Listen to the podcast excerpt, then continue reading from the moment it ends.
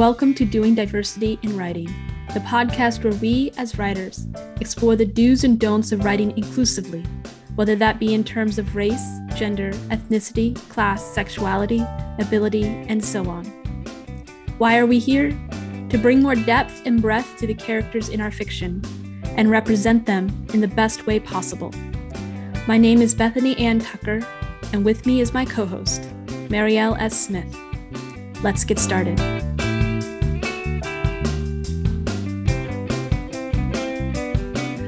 Hey, Marielle, how are you doing? This is our last episode of the season and the year.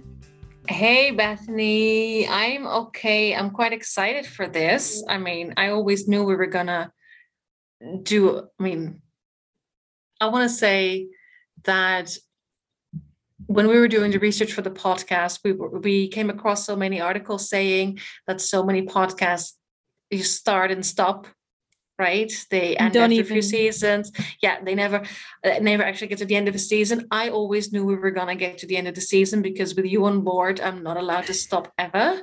Uh, no. That's sort of like the, I, I don't even I don't think that's in our contract, but I still and it was kind of I knew what I was getting myself into, kind of. Um, so yeah, I never I never questioned whether we were gonna actually do this thing, but still, it's um, we did this thing. We did a whole season, and we are already preparing uh, for season two, which we will talk a little bit about later. I think you asked me just so you knew that you wouldn't be allowed to stop. Yes, yeah, but uh, we talked about this, right? Like you were like my perfect accountability. Um, because yeah, this this podcast um has and has been and is a lot of work. Uh, yes. And and I freak out quite easily about workload because I always think I need more time than I do. Um Am so, I that yeah, so, partner for accountability in your writing journal every week? Is it just my name? down there in that box in your writing journal, your 52 weeks of oh, writing? no, actually, yeah, maybe you are. Not maybe for, maybe not for the fiction writing, but for a lot of the other stuff, yeah, it's just because you have so such high expectations of me. I mean, um, I I put your name down there in that box a lot. And then at this point, it's like, well, I can't let Marielle down. So you're like, your name's like permanently there, but I don't write it down every week because I've written it down so many times. Yeah. It's like, yeah, I can't let Marielle down. Yeah, I, I, I have the same. Um, I, I I have a bit more anger in me, I think, towards it. Like, what did I get myself into? That's what I have occasionally. Um, but that's just me, and I have that with everything that I do. Like I said, I, I do struggle with um, time or the idea of time. Yeah. Uh, and you know, I get overwhelmed really fast sometimes. Um, so, so yeah, I'm, but I'm I am I, I I I am so glad we're doing this, and I am I think it's absolutely worth a celebration. Yes, episode twelve. Um, I'm just thinking about just how much research and everything we went into, and also wondering where you went because you have frozen. Are you back? I am here. Yes. Oh, I oh. just got a pop up that my internet connection is unstable. That is going to be fun. We'll be fine. The internet is going okay. to be fine. So yes, I'm just going to ask yeah. you real quick before we get into listener questions, because that's part of what we're doing today is listener questions that came in during the season. Is like, just for you personally, what's some of the biggest stuff that changed? And you can throw questions at me too, because um, I'm springing this on you like a meanie. But off the top of your head, like as we've prepared these 11 and now 12 episodes and we're looking at season two, was there any shockers that happened or things that changed? Or do you feel different as a writer, editor, person over this? I mean, it took us 12 months to get here, more than 12 months to get here. Yes. Um, as a writer, oh, that's a really good question. I'm not.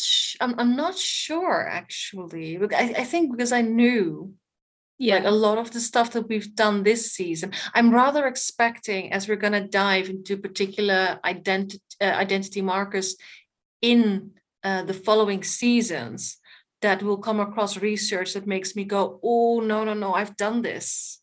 I've written it. Oh, oh, apparently that's a huge stereotype, or that's a really bad cliche and they hate it. Oh, I'm re- rather expecting that for the next few seasons because a lot of the stuff we talked about um, during this season was stuff that I've been teaching. Not all yes. of it, not all of yeah. it. Um, because you you handled some episodes and I handled some other episodes. So it was not um it was not entirely new. There were things that made me go, oh, that's a really interesting way of of, of seeing that too, right? Yeah, different perspectives. So yes, it kind of sharpened my vision. Yeah. Um, but yeah, I'd, I'd rather expect the shockers because for for the next season seasons we are going to delve into the actual uh, stereotypes, cliches, tropes that we want to avoid and better practices. And yeah, I, I think I'm going to be surprised there actually, because I think there will be things that make me go, so that's a good practice. and that is like, oh, and that we shouldn't do that. Oh, I never knew that. Oh, that's bad. I, I'm assuming we're going to get some of those. I'm I'm looking forward to it. I would say it's not the research and the content that has changed me or helped me grow. It's that um it's hearing my voice and doing this in audio has been new for me. Especially since I'm the one who listens back to the episodes and checks them yes. for quality. I had to get used to hearing myself talking. And I always thought I had a funny sounding voice before my sister was the singer. So I was like, well, that's my voice and that's how I talk. And I'm just going to have to be okay with that. Yeah. I, I do a lot more audio, as you know, and you also visual, audio. but I do never listen back. So that oh. I, I understand that discomfort very much. Um, yeah. yeah. But you, you know, I don't listen back because you tell me that was a good episode. Like I just edited it. It was it was it was good. We, we we did good. And I have the same with my other podcast, uh, diving into writing. It's it's it's Lucinda who tells me, but you said something really interesting the last episode. And I'm like, what did I say? that's not that that's not scripted at all, right? We just we just hit record and we just talk. So she's like, you said something really, really, really, and I'm like, well you have to like tell me when like in what minute so i can look it up.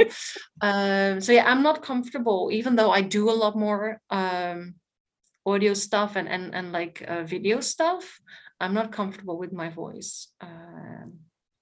Well i've gotten very used to hearing your voice and i enjoy it so. Yes well, that, good that makes at least one which is good yeah. Yeah no i'm really i'm really glad we're here i'm really glad that we've reached episode 12 I'm really excited, looking forward to season two, which we will talk about at the end of this episode, correct? Yes, yes a little bit. Yeah. A little bit. And I'm excited that um, we we have some community feedback to include in this episode. We were always planning for it, and it just yes. feels like a circle that we really want to continue. Everyone who's taken time to answer our questionnaires, thank you. Um, yes and if you haven't done it yet, those remain important and valuable, and we would love to have you fill them out for next season. Um, they're ongoing, and we will continue to take feedback and information from that and work it into this because we really are creating a community resource here, and that means the community needs to be involved in creating it. Yes, because we do not like this is a conversation. It really is. It is, yeah. really is a conversation, which is why there's two of us doing this to start with. Uh, yes. And we've had and so many conversations. We will be um, interviewing. Start. We yes. will start interviewing people for the next season. I'm really excited for that. I'm really excited for that. Yeah, me too. Okay, so do you want to? So so it's not like we, have only just started, right? So we we it's not like we have tons and tons of questions, um, but we we we have two that we have some really, really good ones, dense, and really intense. dense so questions I, here. Yes, so I think it's it, and and I think we're gonna it's gonna be great just to answer those because I think we'll we'll have quite a bit to say on on both of them. I think there's plenty, and and there's been the incidental questions that people have asked us personally, or I know yeah. I've had the yeah that's true phone calls and Facebook messages and everything, which I appreciate everyone who reached out that way as well. Yeah, so yeah, that's true. Yeah, yeah, but these two. So, do you um, want to dig in? Yes, I was going to say these two are really dense, and do you want to like take the first one and introduce it to us? Yes, I'm just my internet keeps cutting out. Alrighty. Um so I will I'm just I will gonna just pre- the silence. just pretend I'm just now. Um you can leave this in if you want. I don't care. We we have we're human and we have our connection troubles. Uh, I'm just gonna quickly reconnect because okay, I was actually struggling it. with this this morning during a meeting and it helped. So let's see. Not sh- yeah, I should be back. You are back. Okay, well, let's hope this is better. I was actually, I had this this morning during a, I had a blurb, a, a blurb uh, session with a client, and it was, it kept cutting out until I just reconnected, and then we were fine. So, excellent. Let's right. dig into the first one. Do you want to start with this one, or how are we going to um, do this? Um, sure, I'll read the question, and then you can take us away because I think you have the first notes here. Yeah, let's do that. So, question one um, it's not a direct question, it's someone's response to our writing questionnaire. Um, but we're going to bring it up here anyway because the topic is so important and we wanted to include it and take a moment to delve into it. So this writer writes interracial romance, but they say they haven't dug deeper into, for example, um, gender identities, neurodivergence, and characters from other cultures because they don't want to get it wrong and they don't want to offend anyone. Specifically, the issue that they're dealing with is how to make sure that the characters are authentic without the writer themselves having direct knowledge, like personal experience knowledge of certain identity markers because they uh, they feel that reading and researching can only go so far. Which is a really good point. It is a really good point and i really respect it. So yeah. they're they're looking for what they can do and um how to bring this authenticity to what they're writing. So what do we have for them well, I would start by saying that I definitely agree that reading and researcher researching, right, it can it can only go so far. But that said, there really is an awful lot online these days, and it's a growing body of work too. I'm just thinking because they mentioned neurodivergence, right? Yes. Um, we are both in a, a Facebook group called Writers for Diversity. And one of the authors in that group posted a video last week about a panel that she was part of on neurodiversity in science fiction and fantasy. And all the writers on that panel are neurodivergent. So, yes, while I agree that reading and researching can only go so far, it seems to get you further and further these days because it is such the topic is big. Diversity is a big topic right now. So people are talking about it. People are if they are not already having the conversation they are starting the conversation. So it will get easier and easier um, to do the research exactly. to get the material that you need. Um, then of course the other thing i was thinking about and this is also a practice that a lot of authors are already doing um, or using is that there are sensitivity readers out there yeah, sensitivity um, so people you can hire if you know none of your friends have any direct knowledge around the character that you're writing. Um, you could join the group that I just mentioned, Writers for Diversity. We could add a link in the show notes, I'm guessing. Um, yeah, let's do that. It's a closed group, so you'll have to apply to be to enter.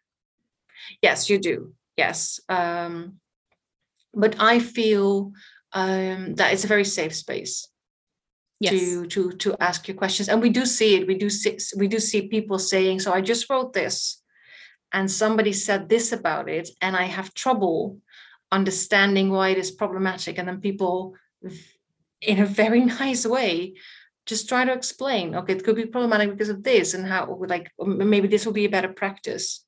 Yeah the, so the that, level of the conversation in that group is very high. And yes very nuanced and very respectful. I've seen some of these conversations also happening in writing groups on Reddit. Um, it can be hit and miss, but some of the groups are really high level and really respectful and moderated as well. So yeah. we're not writing in a vacuum. Um, you can also no. come on to our Facebook page and post. And if we can't point you at a resource, we probably know someone who has a resource or knows somebody. Yeah. Yeah, that's actually a good one. Yeah.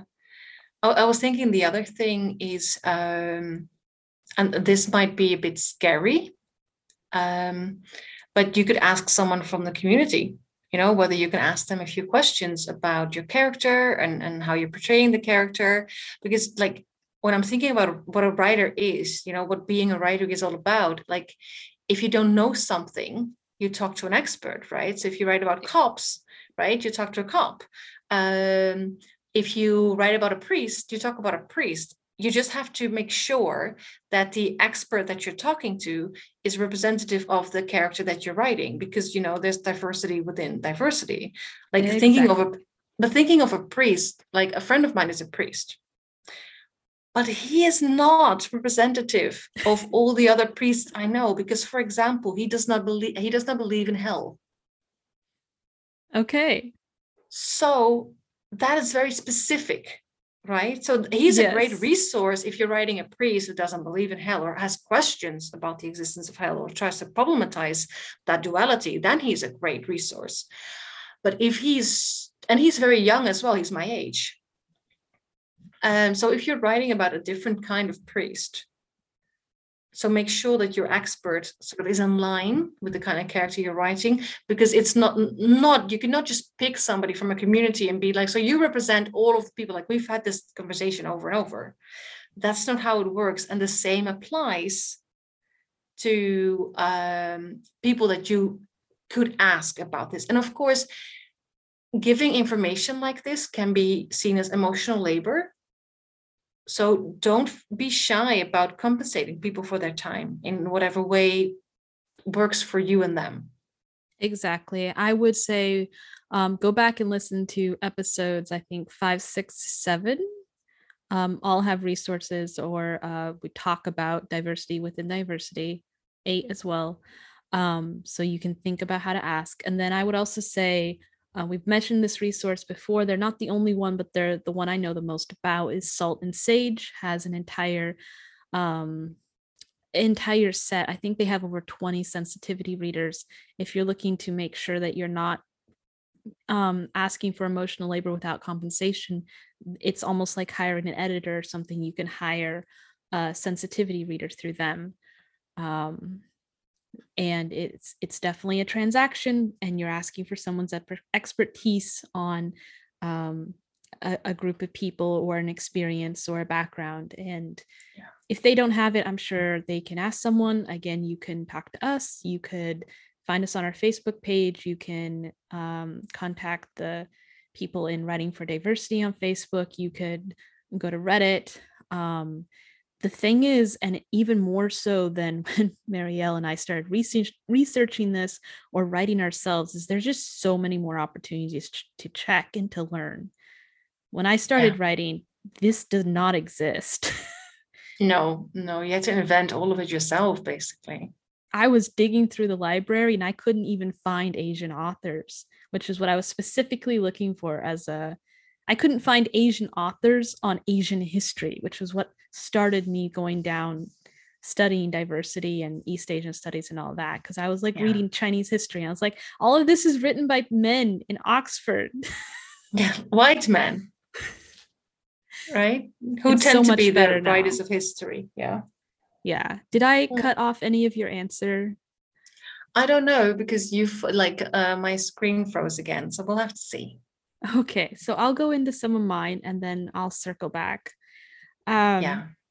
So I would say, like I was just saying, all these all these um, resources out there beyond like the specific writing resources and specifically searching out a sensitivity reader, you can really mine authenticity by immer- submerging yourself in what the community you're trying to learn about is putting out there to be seen already. So yes. really read, watch, listen to the community themselves. You know, you can find them on Facebook. And yeah, you're being a bit of a voyeur. but you're being a voyeur with good intention, or at least I hope you're researching these characters with good intentions. Um, so see what they're saying about themselves, see what they say about their community. Like for neurodivergence, there are so many excellent TikToks out there for all kinds of neurodivergence. Uh, my sister is an amazing resource on like ADHD because she's been researching that for a reason. Uh, she sends me all these TikToks. I'm like, I never thought of TikTok as being amazing research for the lived experience of neurodivergence, yeah. but there's some really smart people who have the neurodivergence that in question themselves, they're talking about it and yeah. talking about it in a really real raw way that would lead to authenticity if you like go back you can hit their little screen thing i just I, I downloaded TikTok yesterday. I used to just watch it online, but I actually downloaded the app yesterday because I was like, okay, sis, I, I'll download it. I'll I'll do it. She kind of pushed me. Um, but go back. You can hit their little button. You can go back and watch all their old videos and kind of get this like full idea as they build it up 60 seconds at a time. So do that and then see what they're saying, what people in the community you're researching, see what they're saying themselves about media about them. Yes. Yes. And they can too. be depending on the community, they will be very vocal. They're like, this Disney movie got it completely wrong. And if you yes. hear that from one person in the community, okay, maybe. If you hear it from three to five of them, you know that's that's more of a consensus. One one little thing though small disclaimer even if it's only one person from a community saying it because that's how it all starts. It does. If you read it and you agree with the arguments and the arguments are well built up that it yes. can still be extremely valid. I i like that caveat. Yeah. thank you yeah. Yeah just because because that's how it all starts right? There's like one person who says you know what? Or who dares to say what a lot of people think. Maybe this is wrong. But and it doesn't actually yeah and then other people start to chime in and be like you know what? Yeah i've always thought this was a little uh, but i didn't want to say anything you know right? uh, and it's hard like it's hard when you're um systematically uh well yeah oppressed would be the right word oppressed sidelined eliminated yes erased. marginalized um to speak up that is yes. that is that is really hard and i think um, it's it's it has become easier because we are so connected these days and there is there are things like social like there are things like tiktok uh, you're beyond you're ahead of me because i have i have never been on tiktok um so i blame my i blame my sister. She knows who she is. You're also you're you're you're a year younger than i am so that, that it's an age difference thing. Oh, um, oh really? yes. No but i'm like so so that is definitely something right? It's uh um yeah, yeah it starts it, it starts with one person speaking up and then other people go like yeah yeah about that. I I, I feel the same way yeah it's so much easier to look like your hashtags are your friend if you're searching these things um you can even go on twitch and people can put my, my husband's on twitch and he puts different identity markers on his uh his profile. So people can search and be like i want to watch black streamers. I want to watch polyamorous streamers. I want to watch i don't know there's a whole slew of tags now um, so you can look and remember a lot of these people are just going to be community groups don't always be like i'm a black streamer so i'm going to be sitting here being black. No i'm sitting here playing a game and yelling jokes and if you want to immerse yourself in the community just go ahead and spend time around them. You'll realize yeah. most of the time they're just people which yes. is my next point which is remember if you ever reach a point where you're writing a character from a community different than you and you're like well what did they would do what would they do what are they feeling here remember that they are at their core human as you. They are not yes. an alien. They are not completely yes. different. If no. if they can't get into a building because they're in a wheelchair, just wonder what it would feel like if someone told you you're not allowed in this building. Just imagine a wall in front of you and everyone else can get through it but you and you can't get there. And how would that feel? Just put yourself in your shoes because remember, they're human. They want community. You want to go in and get donuts and coffee with all of your fellow coworkers, wouldn't they? Yeah. What would it feel like? And if you just remember how human we all are, in most cases, that's going to carry you very far. Not all the way there, but it's definitely going to get you started. Yeah. So it's it's about observation as well, right?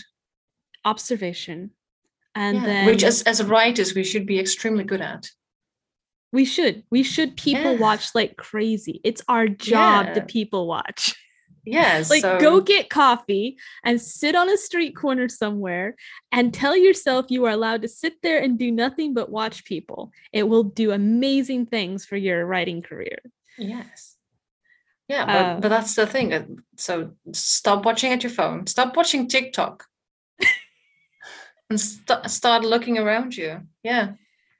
Um, I mean, I I would balance it if you're looking for yeah. one community, but if you're like writing about a town, go to that town and sit on a street corner and just watch people. Don't assume you know. Don't be like, well, this town is in Norfolk, England and everyone there's going to be white. Go if you can, and yeah. there's a, a amount of a privilege in this suggestion, but if you can, go to Norfolk, England, and sit on a cafe, which is a public space you're welcome in. Order yourself a coffee or a tea or a chocolate, whatever, and um, just watch people.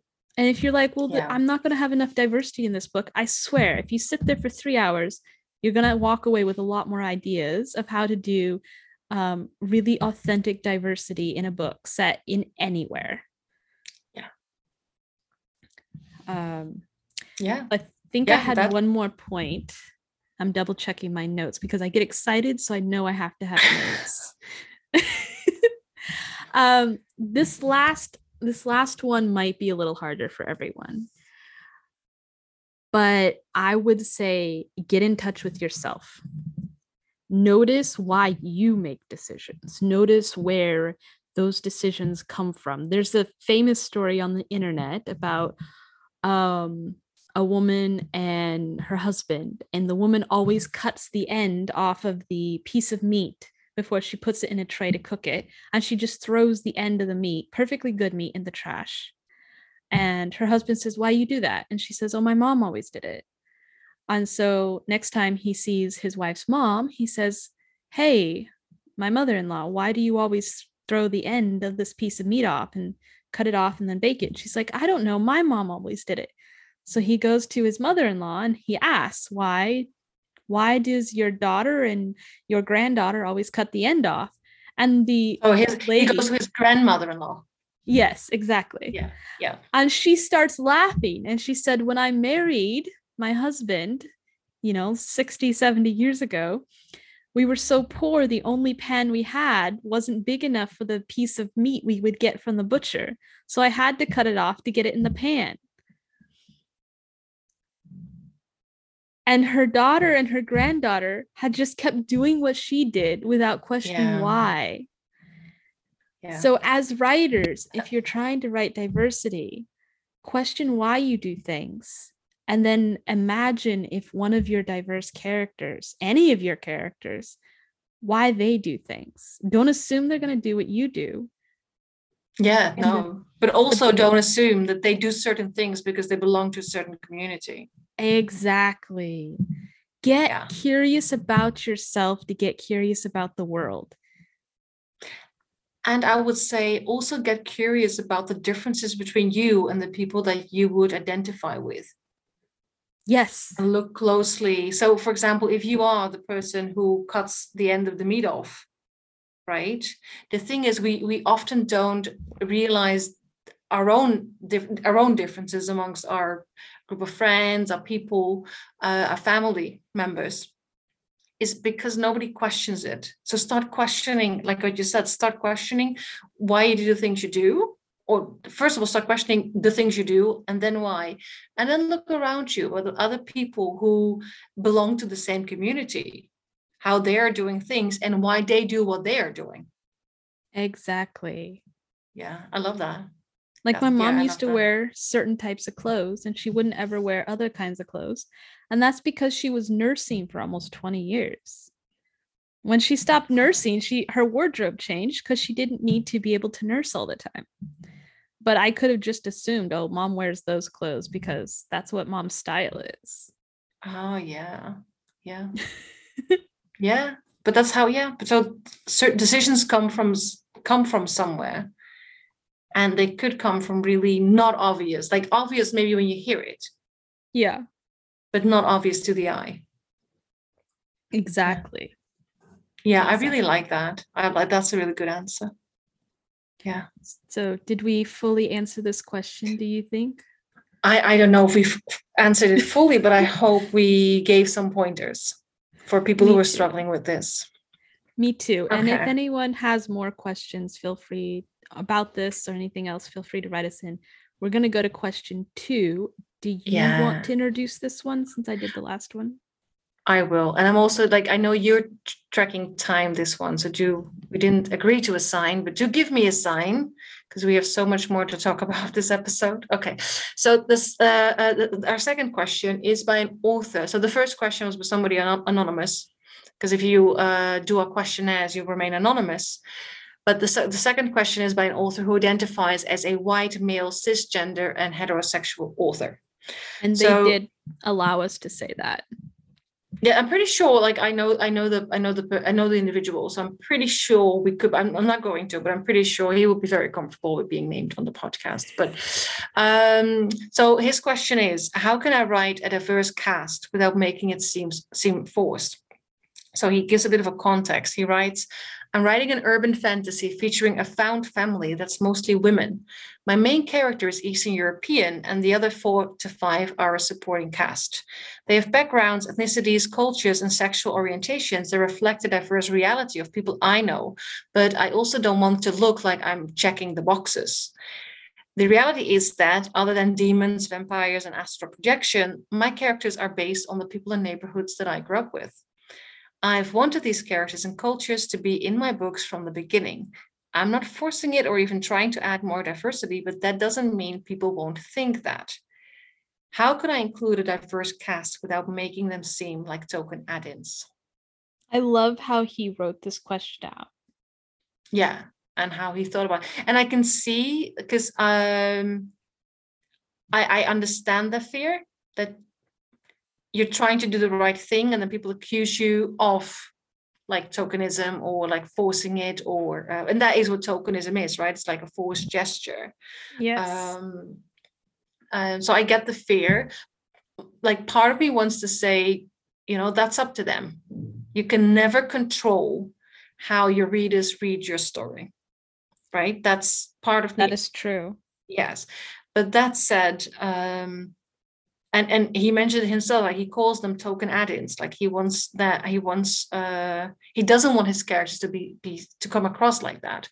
So i was thinking because we've discussed ways to prevent tokenism during episode seven that maybe we should just refresh them real quickly. Yeah let's do a little bit of that. Okay.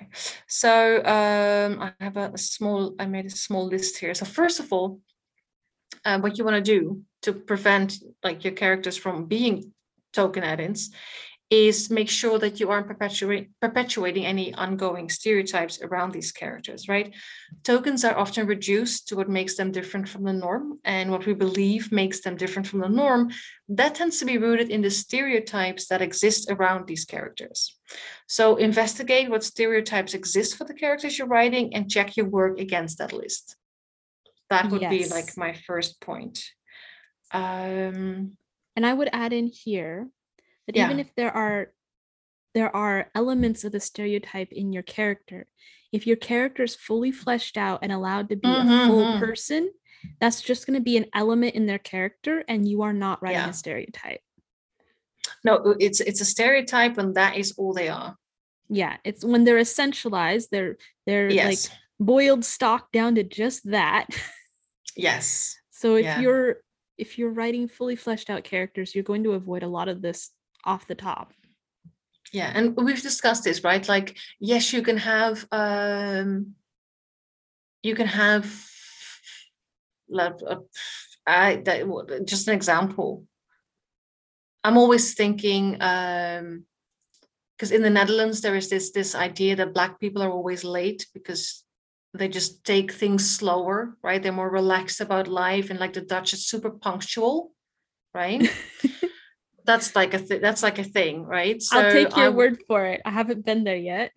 Yeah, so my my ex actually used to have a, a professor from the US. It was like uh, um, doing a year uh, teaching uh, at my university in, in Utrecht, and she was she she, she was she's still, she's still black, but she was she's black, and she used to say like she was always late, mm-hmm. and she used to be very well, you know, I'm black, so there you have it. And that always felt so i've always felt i'm like that is so because like she was perpetuating a stereotype and maybe that's fine right? Because maybe she used it in, in a way that felt empowering to her but i was always like how can she say that? But my point is that this so it doesn't mean that you cannot have a black character who is late yeah. But if that's their only thing if, if that's all what they're known for or if all the other things they're known for in the story are also stereotypical. Then you have a token. Yeah then you have or of a character depending on yeah. how you're doing it.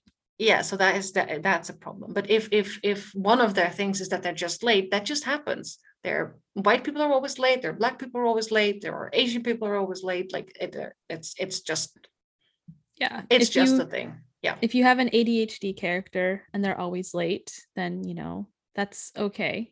Being late is something that some people who are adhd have.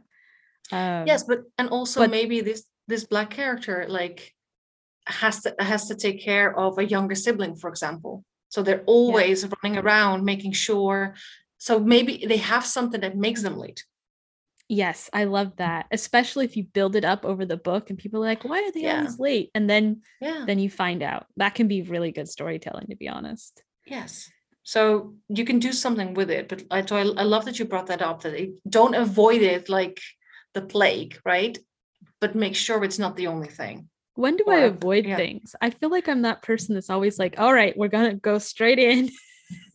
okay, so the so the second one I would say is um, precisely because tokens are often pretty flat as characters. Mm-hmm. Proper research into a character's cultural, historical, and political background will help you create a well rounded character who has not only a fully fleshed out background, but also has a background that makes sense for them. Exactly. Yeah, that's a research, right? Yeah, Ra- uh, reality and, check your backgrounds. And like, so I'm talking about proper research here, but as this author who wrote us the question says, they have experience with these people, they grew up around these people. So that is research as well. Right? Just asking your friends, just just conversing with your friends about these things. It is. So lived experience is also research in a way lived experience is also research and then as i recently experienced because i went back to the city i was born in just last week um, you can always discover more reasons especially if you lived something yeah. as a child if you're now writing it as an adult it's okay to go back and ask questions about your childhood experiences or your uh, teenage experiences and get even more perspective at it and layer that in um, yeah it it actually adds a depth and a richness or you go back to your aunts and uncles to be like hey tell me about it and people will tell adult you different stories than they told child you. Oh yes. Yeah absolutely yeah. Yeah, yeah. So but um, it's it's it's true like i i still keep finding things out about my family. So apparently there's like this unspoken thing in families that we don't tell these stories until you're this age and then we don't tell you this story until you're that age and then from one age from certain age onward i realized some of my uncles and aunts assume that i have by now heard about these things. And sometimes you walk into a conversation in family groups or family get-togethers and you realize everyone knows something you don't. Oh yeah i hate that feeling.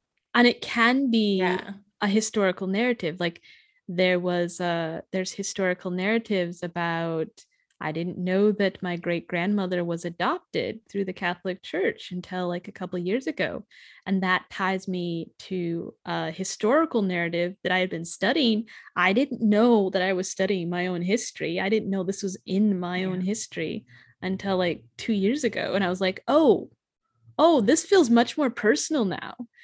So you can find the diversity in your own family that your family doesn't talk about yeah i've had like when you say like it took me i was I, I expect in, in hindsight, I'm like, why, why didn't anybody ever tell me? But I didn't learn that my grandfather during uh, during the Second World War was was captured and taken to Germany to work in in in, in a camp.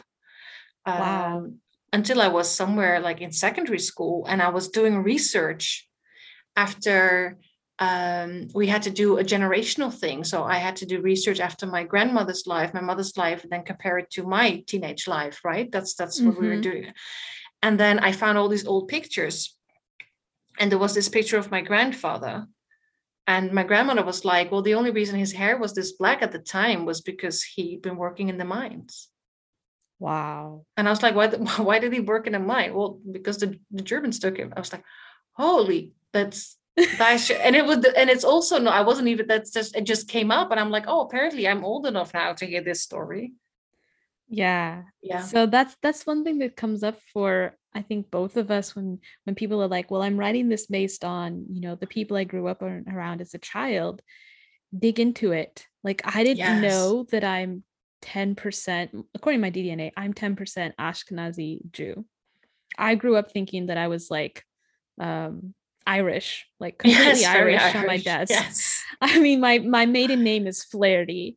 Um, so and I I found my grandfather's name in Ellis Island registry is when he came over in early 1900s and all of that. Um, but evidently someone passed and married into our family around 1920.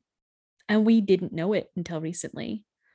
Um, so just dig into it even if you're basing yeah. it on something you grew up around get curious about that because as you find people's stories as you add these details in as you see it it's going to add an authenticity that just ties everything together and eliminates that tokenism you're going to be like yeah. well why was this random person here um, yeah. i just found out that my great grandmother on my mother's side a bunch of people didn't show up for the wedding because Carlos had married into the family like a hundred years ago and she had brown eyes, but everyone thought she was Jewish because she had brown eyes.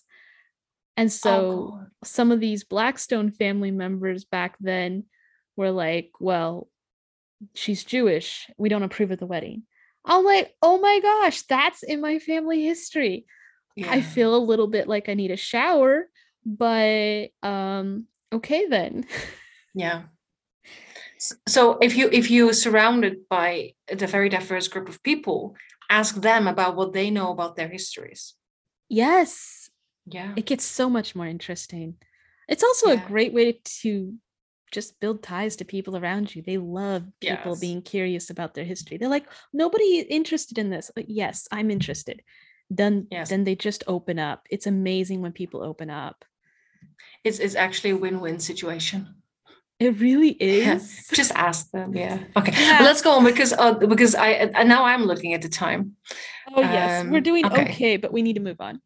Yeah. Um, so is this our wanna... next point right here? Shall I take it out or do you? Where are you? Where are you? No, this is the the previous one. Oh, the previous one. Oh, yes. Oh yeah. Okay, go for it. Yeah. Do we? Uh, shall I tackle that one? Tackle yeah. that one. Okay. So um also make sure that your character's main fight, and this is, like I said, this is something that we've discussed uh, uh, before as well, that their main fight isn't related to any of their identity markers because that too reduces them to like, this is their thing. Right. So if you have a gay character and their story arc is about being gay and struggling with that, you know, That's, that, yeah, that is to me, that, redu- yeah to me that leans towards an own voices story which i know is a, a, phrase not in vogue as much now but like that's a story if the whole story is about being gay and what it means to be gay. That for me i would say maybe someone who is actually gay that's a story they yeah. tell. Yes maybe, maybe leave it for story, them. yeah. Maybe yeah. it's not just story to tell yeah. Um so that's another reason not to not to go there. Um but what i want to point out here is like I don't want, I, I'm not suggesting that you ignore any of their identity markers, right? Especially not if they bring up tension in the context of your novel. Mm-hmm. Uh, because first of all there really is no need to gloss over any struggles that this character would have uh, you know if not for a perfect world like struggles are real we we do like there is inequality we don't yeah. have to pretend that it's not. We don't have to pretend that if you're gay for example or if you're a muslim that that doesn't bring its challenges with it right? We really don't have to pretend that. Um, but also because our identity markers they do influence the choices that we make um, which can be really great for your plot your, exactly. your story arc but always balance that any any struggles that your characters might be dealing with because of who they are with any of their other struggles right? Give them a character arc that is not related to who they are. Exactly. They're who they are and what their what their challenges are are going to inform the plot. Yes. they have an arc Absolutely. they have a story they have a problems just like anybody else. And we do this for characters that are like vampires or characters that are detectives. We because of what they are and who they are in the plot or their fantasy creature they always had these limitations or eh, eh, you know like like if you're writing a vampire and vampires can't go out in the sun then that's going to affect your plot. Yes. but very rarely do you see a story where not being able to go out in the sun is the whole point of the plot. The whole point of the the book. Oh i love that. I really that is that is such a Yes. Thank you. That is such no, because you're right. And it's it's it's it's it's like um it's like Twilight is the main story about Twilight is not that Edward can go in the sun. Like he overcame that struggle for like that's not um just because we talked about Twilight uh before. um but but you're right, that's exactly it. It's yes. not about that. Yes. Right? It will it will definitely influence and it will limit them in certain ways and it also will give them opportunities. Yes. Right? It can also be a strength. Um but yeah it's not but like there maybe there will be a children's book about a vampire that cannot go outside. Right? But yes, any we... story with any real death. But there will always be a reason why the vampire wants to go outside and the book would yes, be more about true. that because why does he just want to go out outside there's going to be a reason a memory we always give yeah. something more because it has yeah. to get back to those very human qualities of needs and wants and it almost yes. always goes back to like the survival and the the the soul spirit level um, or just the human psyche whatever it, the terminology you have for the inner thing that gives us spark as entities and beings yeah um, i'm yeah. using entities and beings because so you know we could be writing about any number of weird and interesting types of characters that are human or not human well, I mean, the vampires and the werewolves and the astral projections were already mentioned. So, but yeah, I, I I love this point. I'm glad you brought. Up. Do you want to tackle this one because this one? Yeah, they all kind of go together. Okay. Yeah. I'll I'll run through this and then you you uh you catch me if I forget something. So it, it leads very naturally from the point we just make is um, if you're if you're trying to make sure that you're not writing a character as um, as a token then uh, don't turn your characters into a spokesperson for their entire community. Um, yeah.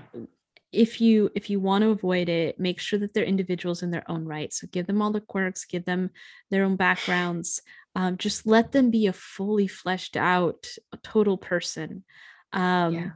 and make them hate spaghetti make them love zucchini i don't know why anyone would love zucchini but if that's what their thing hey. is uh, exactly um so um or brussels sprouts oh my gosh uh okay there is I love one brussels sprouts Okay, There's... let's not go there. yeah.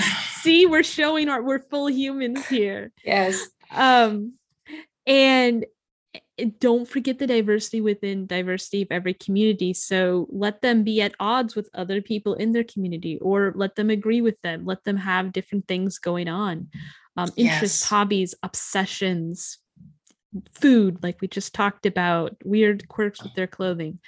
Um, and I, I, think we've kind of pounded this point home as just fully fleshed out characters. So I'm going to move on. Yes. Um, and Uh, uh, probably somebody will have a drinking game by now, asking like checking how often. Like every time we say fully fleshed character, they have to do a shot. Yes. Yeah. Sorry about that, people. All right. And uh, so going back to the question where he, he's writing the the author that asked the question is talking about a particular community I got the sense from the question that they felt there wouldn't be a lot of a natural diversity in it, or that some things were going to be very diverse and other things wouldn't.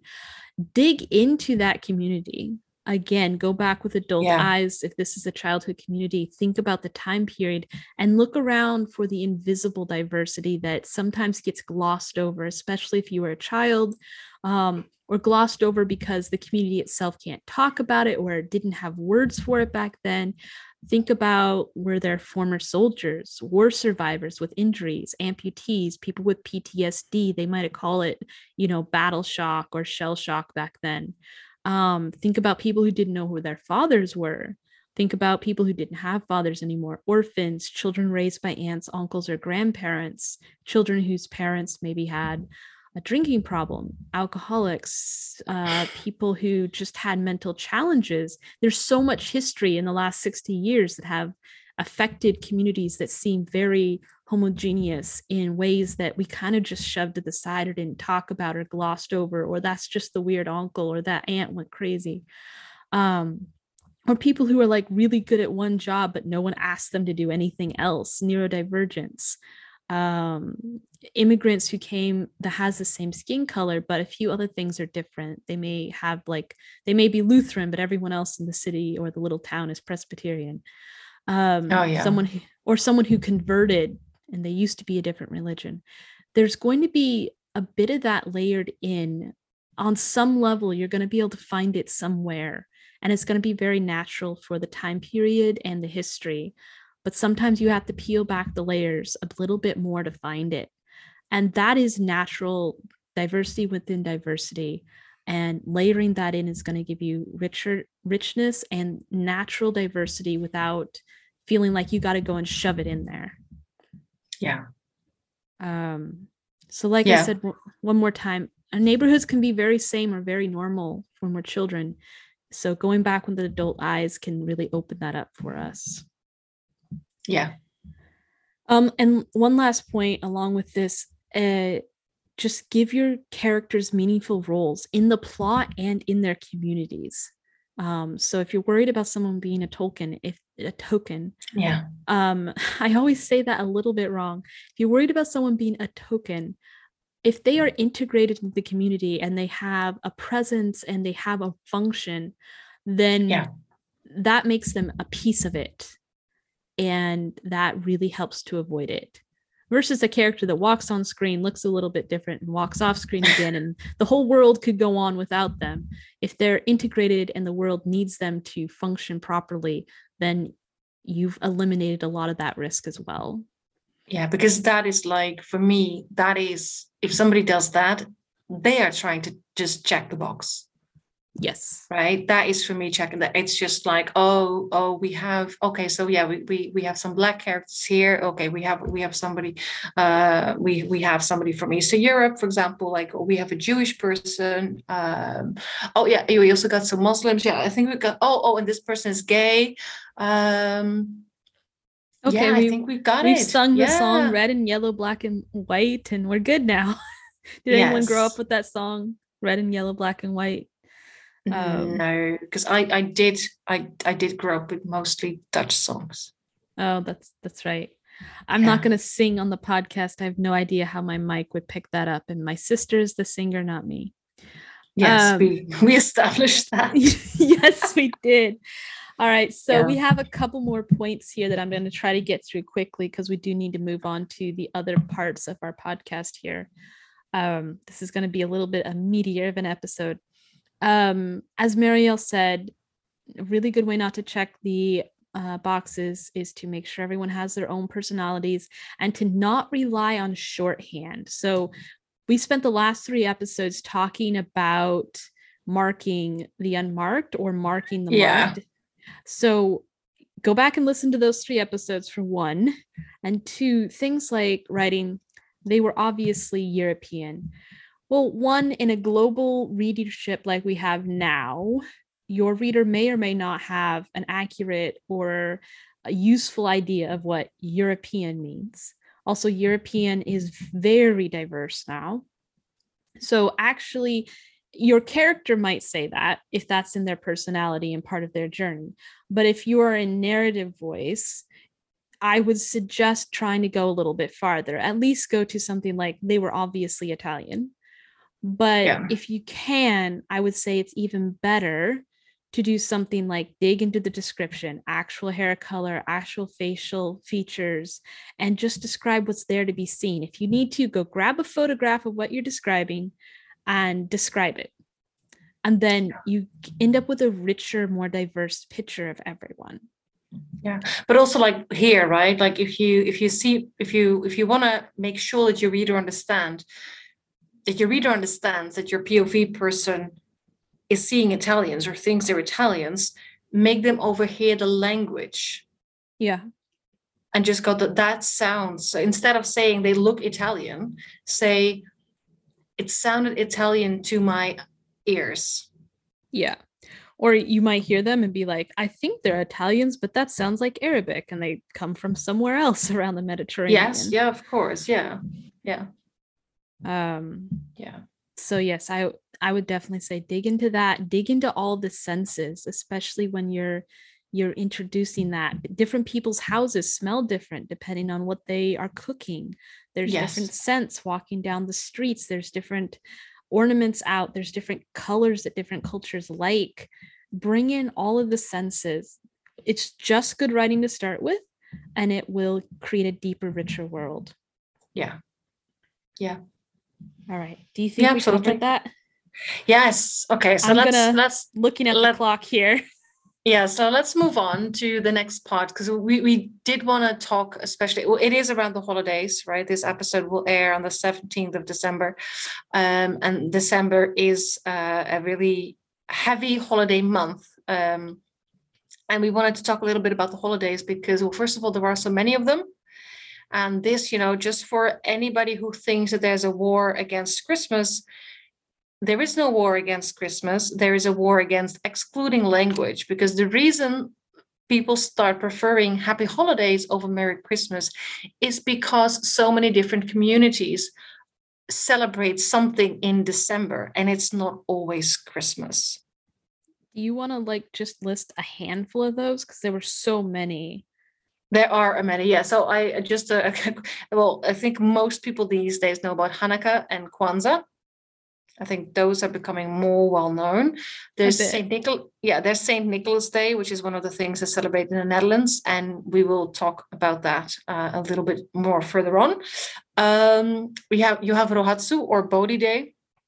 There is the feast day of Our Lady of Guadalupe. There is a very this is a Hispanic one. Uh, I'm thinking we pronounce it as Posadas Navideñas but I might be completely wrong. But that's also happening in December. And then, of course, for the witches and the pagans, um, there's solstice. solstice. Like you celebrate solstice. Yes, I actually that is my big holiday for December. Yeah, I that probably should be my big holiday as well, but I'm not big on holidays generally. So uh, yeah, I don't, I don't, I'm not a celebratory person in general, which is something I should be working on. So I'll drag you into it. Yes. So we we want to start um, actually from a talk that I recently um, well how do you say that these days because everything's online so attended attended still yeah works. oh yeah because i'm like how like i did not attend it i was on my couch in my pajamas um so I, I did attend uh, this talk uh, recently, which was organized by the U.S. Embassy in Nicosia here in Cyprus, uh, with assistance from the European University of Cyprus. And uh, Dr. Stephen Saxon uh, from the uh, University of Nevada, Las Vegas. He's an assistant professor who specializes in Native American literature, and he was invited to talk about the topic uh, Native American literature in contemporary anti colonial resistance. And what he mostly talked about though was Thanksgiving and storytelling. And that is why, because I knew we had this episode come up, I was like, I really need to listen to this and get some really interesting pointers. And Dr. Saxton really delivered. Like I've been looking at my own Dutch holiday from that mm-hmm. perspective, mm-hmm. and we'll go a little bit into that. And yeah, it, it's really it's it's really it's it was really fruitful for me. To, All right, to, so yeah. Let's dig into some of his points then. I missed it. I was not able to attend with my time zone and commitments. So walk me through it, walk our audience through some of what hit you. Okay. So what he says, I'm really curious how you feel about that. What he says that like Thanksgiving, and I would say, you know, any holiday, is a story. It's a story about origin. Mm. Right? It's about how a community comes into being. Um, so the question Dr. Saxton asked during his lecture that really struck me in particular was how does a story make the world knowable and inhabitable? And then he asked, so in relation to that, what kind of world? So he focused on Thanksgiving, and I want to make I, I want to take it broader. But he, when focusing on Thanksgiving, he asked, what kind of world has been created through the story of Thanksgiving? What image do you have around this holiday, and where did this image come from? right? He's like those are important questions to ask when you really dug in dig into a tradition like this. So i would personally add as questions who does this particular image benefit right? And who doesn't benefit from the image that is created through that storytelling i love the fact that he recognizes holidays are stories. Yes. Yes and origin stories i never really thought about it like that. Yeah origin yeah. stories or survival stories in certain cases the culture survived this but that's also like, an origin. Yeah. That's how we got maybe not originally origin mm-hmm. but more in a you know this is so this is where we're starting from now. Yeah. Because we've been through this thing. Yeah. So this is what our so we see a lot of values often embedded in them hidden away in them. Yeah right? and as writers we often include holidays in our stories. Yeah. And thinking about what origin stories these holidays we're including mean for our characters can be really interesting. Yes. Yeah especially because there are so many right? Yes. There's so many of them. And i think it would be really great if we were more attentive to that when we write our stories and when we include those different characters that not everybody celebrates christmas you know? Yeah um, not everyone celebrates thanksgiving anymore either. Yes yes because of you know obvious reasons um obvious to me anyway. So so this is kind of what we want to do a little bit here is like ask those questions because i think this these questions can be asked of all holidays right? Mm-hmm. We can like look at every holiday and just first of all realize that it is a story and stories do something. So mm-hmm. ask yourself when you are writing about a certain holiday ask yourself okay what does this holiday do actually? Like what am i putting into this story and sometimes What's, we actually yeah. need to ask what the story is because sometimes we like rote celebrate holidays and we forget yeah. what the story is or we don't even know we're carrying on the values and we kind of had like the shorthand but we don't even know yeah. and i think there's a reason we do this shorthand because what's underneath it like especially when you think about thanksgiving right like the actual story that's what people are problem like that's why people are problematizing thanksgiving. Yeah. Because of the actual story. So there's a reason that when you look at the way the story is told, the, the story you you you are brought up with, um, there's a reason it's told in a specific way. So exactly, you know, so who ben- like I said, like who benefits from this particular version of the story, and who exactly. not benefiting from this particular version of the story. Um, All right. Um, so are we gonna? You said you had an example, and that you also had a couple more things that he was uh you said there was a certain way that the authors he studied talked about story or focused on story yes so that's just something really interesting to to for me just to mention and we'll dig into saint nicholas day um, as, a, as an example of, of, how you can look at this So what Dr. Saxton also said, and it just kind of was, I, I found this really interesting, is that correcting stories and histories, right, which is what we're doing now with things like Thanksgiving, and we're doing it in the Netherlands with with Saint Nicholas Day. He says that it's a start, it's a really important start, but it's not actually enough, right? Mm. Like just correcting them. So what he says is the reason why it's not enough is because focusing on the past and trying to correct it, that doesn't offer us any images of the present and for the present. It doesn't give anyone anything to relate to in this moment. So, so because this was a question, actually, this was in response to a question by somebody who was attending uh, uh, the talk as well about why not more Native uh, American authors were dealing with the past, dealing with stuff like Thanksgiving in their novel writing, right? Mm-hmm. So Dr. Saxton he argues that the reason why so many of them don't necessarily write about it is because they are much more concerned with what they can do now with and for the present.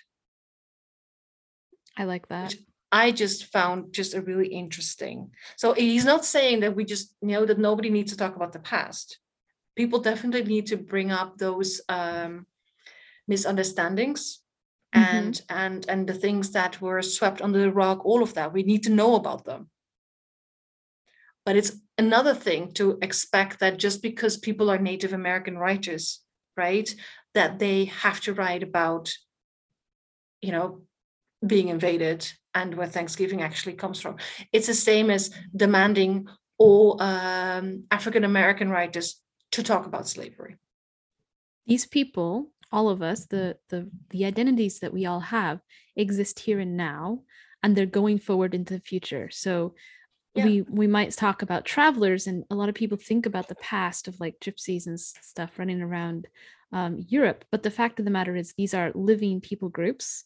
We are living people groups and we all exist here. And what does that mean now? And often our stereotypes pigeonhole stories and ideas and traditions, and holidays can contribute to this in the past. And we don't think about it as what are these groups doing now and how do all of these groups relate to each other now. Yes. I think Thanksgiving for me as an American made me think of uh, First Nation people, um, Native Americans as people groups that existed in the past and they yes. stayed there. And I wasn't yes. really aware that these were people I was living with now and that they have an identity in the future. So, what does that mean now? What does it look like now? Yeah. Instead of always referring to Indians and cowboys and Indians helping the pilgrims, like, no, we're all here. Yeah. Yeah. I like how you said that, that it gives you the sense of, but that was in the past. Yeah. Yeah. So that, but, and that, I think that's, yeah, I think, yeah, I would, I would definitely agree with that. So I get that, right? And I just wanted to mention that because it's, it's, it's not saying that we don't need to know these these these all these layers underneath this story that we're told the story that we're seeing right the, the popularized version of it the, the celebration of it. Um, but at the same time, we cannot expect people to only engage with that, right? Mm-hmm. And also, like we do need we do need images of the present, and exactly. we need images for the future. Exactly. Yeah. So I'm gonna just push you a little bit because I'm watching the clock, and you you said you were gonna walk us through Saint Nicholas Day in the Netherlands, which is not something I know a lot about. Yeah, but I can do that very quickly. All right. I'm I actually personally want to learn about this because you've hinted, you've given me p- bits and pieces, but walk us through it because I think this is a great way of doing it. Um, not everyone in our audience is going to know about this story, so yeah, yeah. So Saint Nicholas Day that is celebrated in more countries. In the Dutch, is called Sinterklaas, um, and it, it's a, the, the national holiday, the, the holiday is on the 6th of December, but in the Netherlands, it's celebrated on the evening of December 5th, which is when okay. all the kids get gifts that are left um, in a burlap sack outside of your house or in your hallway. by um, people called Black Pete's. Oh, and there's also the chimney, right? Like the gifts, the, the gifts also arrive. Um, for us, it was at the back door because we didn't have a fireplace. But originally, like we do the same, the same as Santa Claus, we have the chimney. Okay. So Saint Nicholas in the Netherlands, Sinterklaas, he's a white man with a long beard. He rides a white horse. So and and he gives presents to children who have behaved well. That's a very common story, I would say. Okay, so, so like the American Santa Claus. Yeah, kind of, yeah. So Sinterklaas lives in Spain, right? That's oh. where he's from. And every year his he comes to the Netherlands with his big steamboat. We have collectively forgotten that the saint is actually from Turkey. So Sinterklaas has been very whitewashed in the Dutch tradition, probably in another European tradition as well. Um, so the idea is that if you haven't behaved as a kid, you disappear into the burlap sack and you're taken back to Spain, right? Oh, that's, that's very the, scary.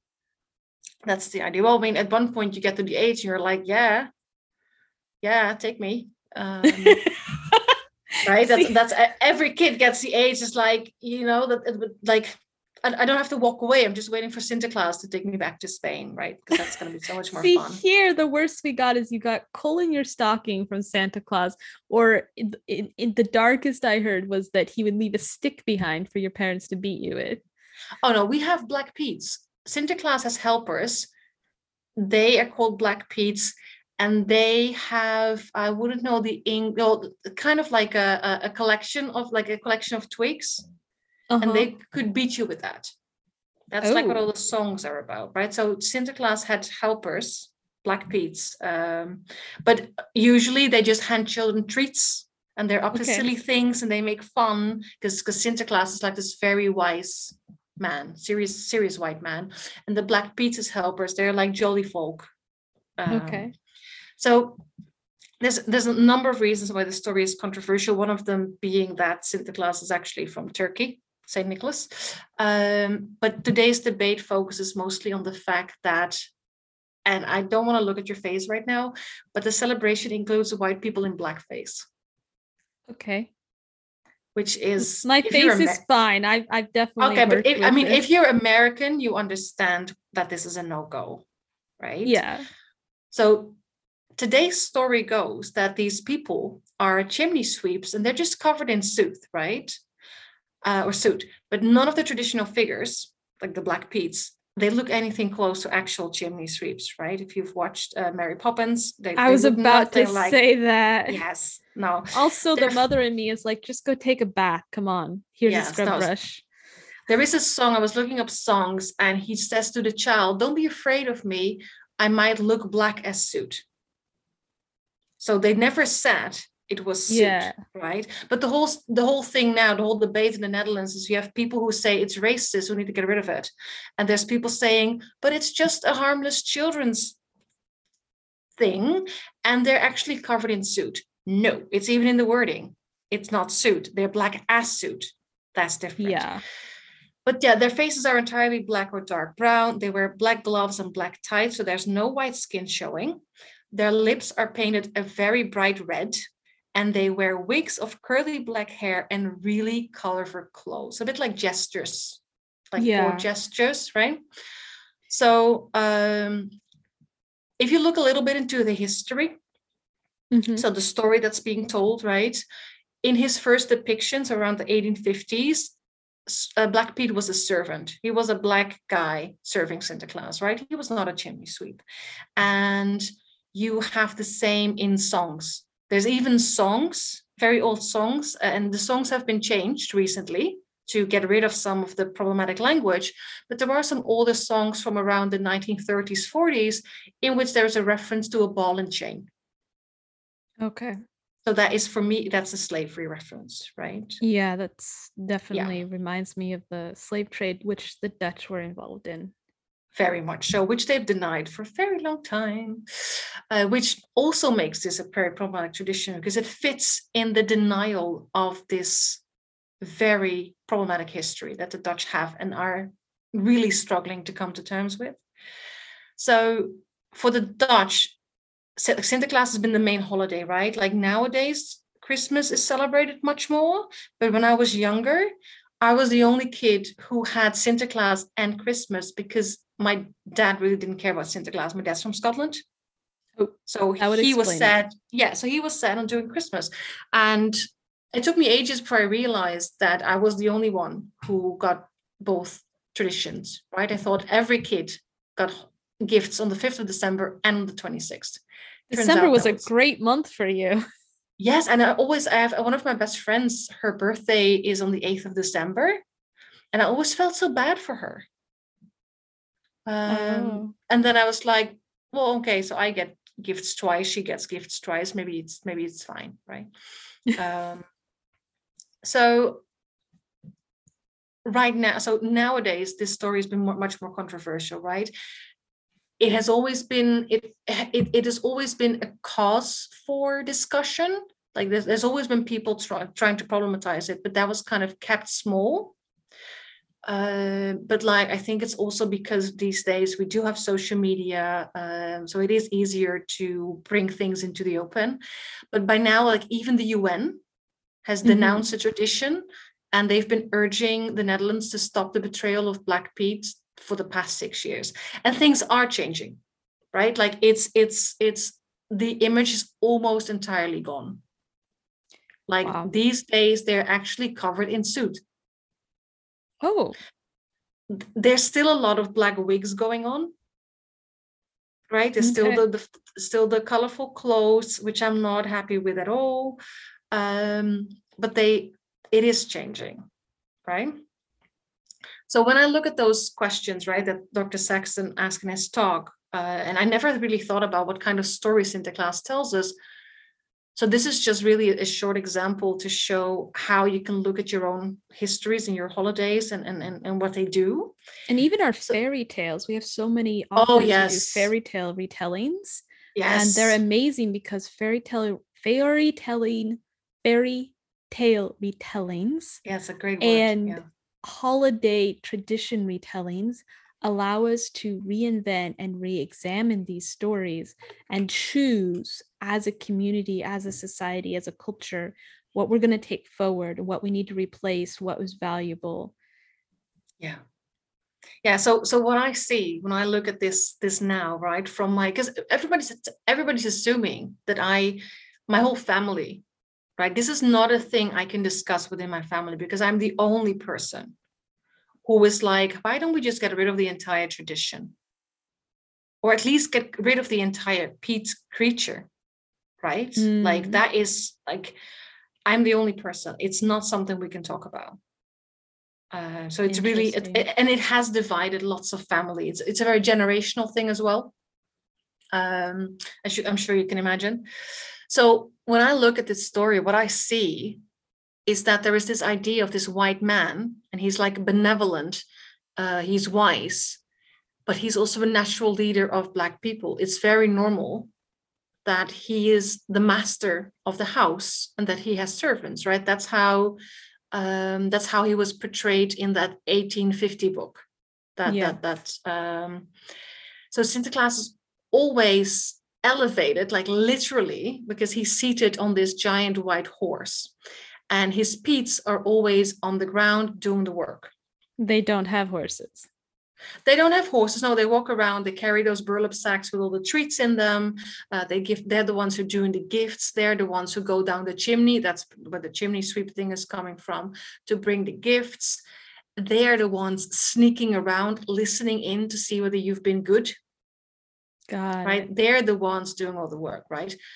But how do they feel about the work? Well, they're always having real great fun. They're very jolly characters, right? They're laughing, they're joking, they're jesting with each other, they're being silly. So everyone is having this amazing time. That's the story that we're told. These people are glad to be doing the work for the white man. Got it. Yes. So now and i just realized this today as i was digging into this a bit more that that already is a very particular story to tell right that they're very happy and excited almost grateful to be part of this great team working for the white man but t- today i realized that this book from the 1850s which is like the first book in which sinterklaas was depicted with a black person as a servant. It was created around a time in which, well, people were general, generally criticizing colonization, right? Um, that was just 1850. So that was for in, in the Dutch context, it was 13 years before uh, slavery was abolished in Suriname and the Dutch Antilles, which were two very important colonies, right? So things were happening in terms of empire. And so I'm doing a little bit of math, and that's like only 170 years ago. Exactly. And a few only a few years after this particular book came out, with which tells the story of this you know, master of the house with his black servants, um, a novel came out that was really critical about how the Dutch run their empire.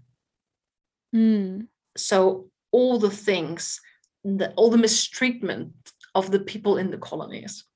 Which the Dutch Empire was in quite a few places. I'm not an expert on exactly, but I know the Dutch Empire was in Africa and where else was the Dutch Empire? Because it was a mm. seafaring empire. Yes, but the most it was mostly known for the West Indies and the East Indies. Okay. That was like that's that's so Suriname and the Dutch Antilles on the one side, and then we have um, what is these days Indonesia. Okay, so I was looking for a modern uh, names so that people could latch onto that.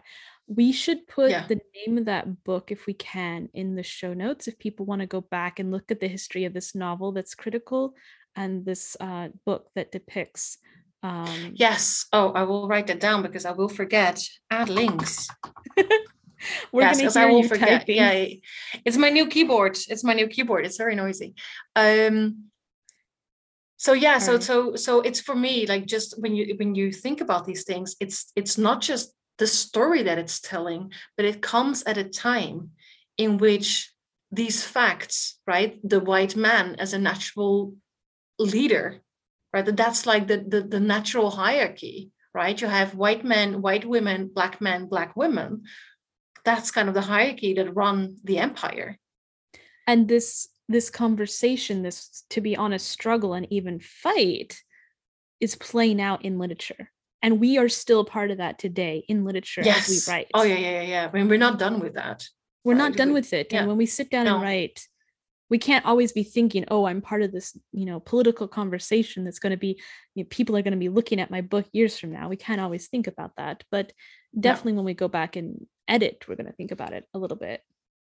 Yeah all right, so we are way over our normal period of time. So we should probably um, talk about season two real quick. Let everyone know when we're um, coming back. So this yes, is coming out on December 17th, and we will be back January 14th, 2022. Yes, and we will be focusing the entire season on race and ethnicity. Yes. Yes. So this is the season. So we feel like the first season was like us laying the groundwork. So that we're all exactly. we all know what we're talking about now.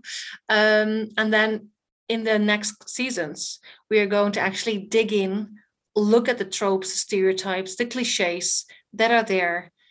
We're going to look into the better practices that we can find online and we're going to share them with you we're going to break it down by by groups as much as we can i mean we cannot do every single ethnicity and culture on the planet but we're we're going to break it down to usable pieces and give yes. enough that people can do their own research further and just have a place to start because it can be so scary for for you to start in something really unfamiliar and we just want to take that first step and get you moving and if you listen to multiple ones, even if you're not writing them, you're just going to start to understand how this works.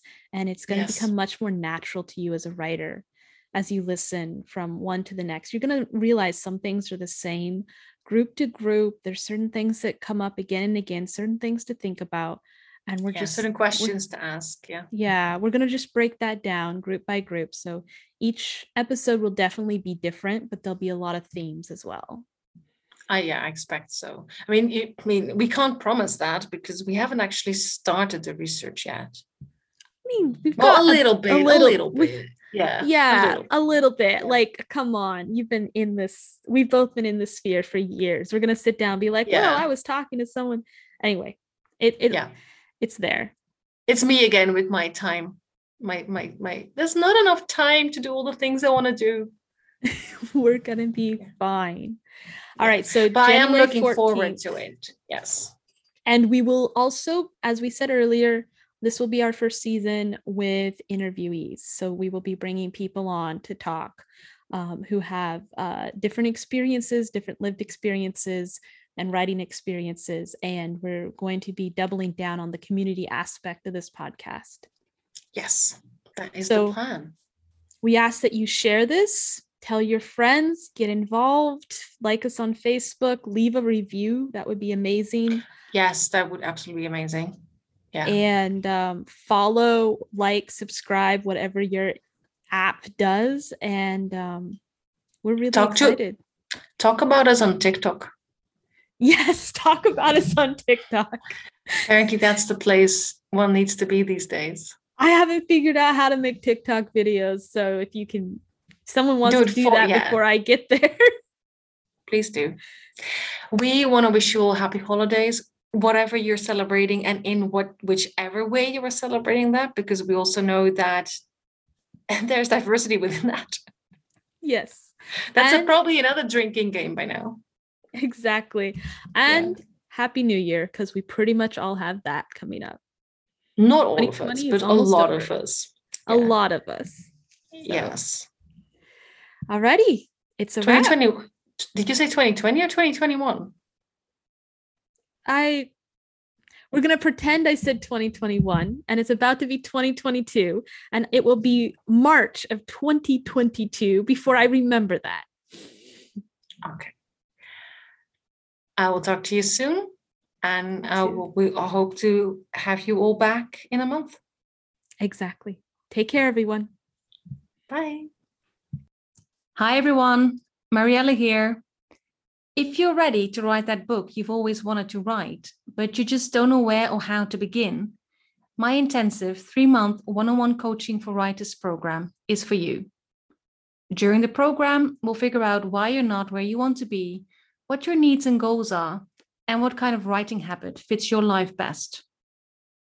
Depending on the tier you choose, you get at least three 60 minute coaching calls, two email check ins per week weekly worksheets to help you set, plan, track, and reflect on your goals, and personalized prompts and exercises that will help you dig deep to get out of your own way.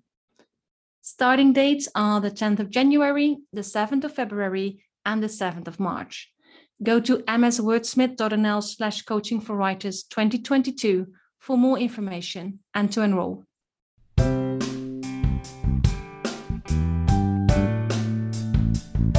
Thank you for listening. Music for this show was written and produced by Eric Mills. If you want to join the conversation, fill out our writer and reader questionnaires. Both can be found in the show notes and on our website, representationmatters.art. That's dot A-R-T. If you want to be the first to hear when a new episode comes out, sign up to our newsletter. And if you found this helpful, Please rate and review on your favorite podcast app to help other writers find us too.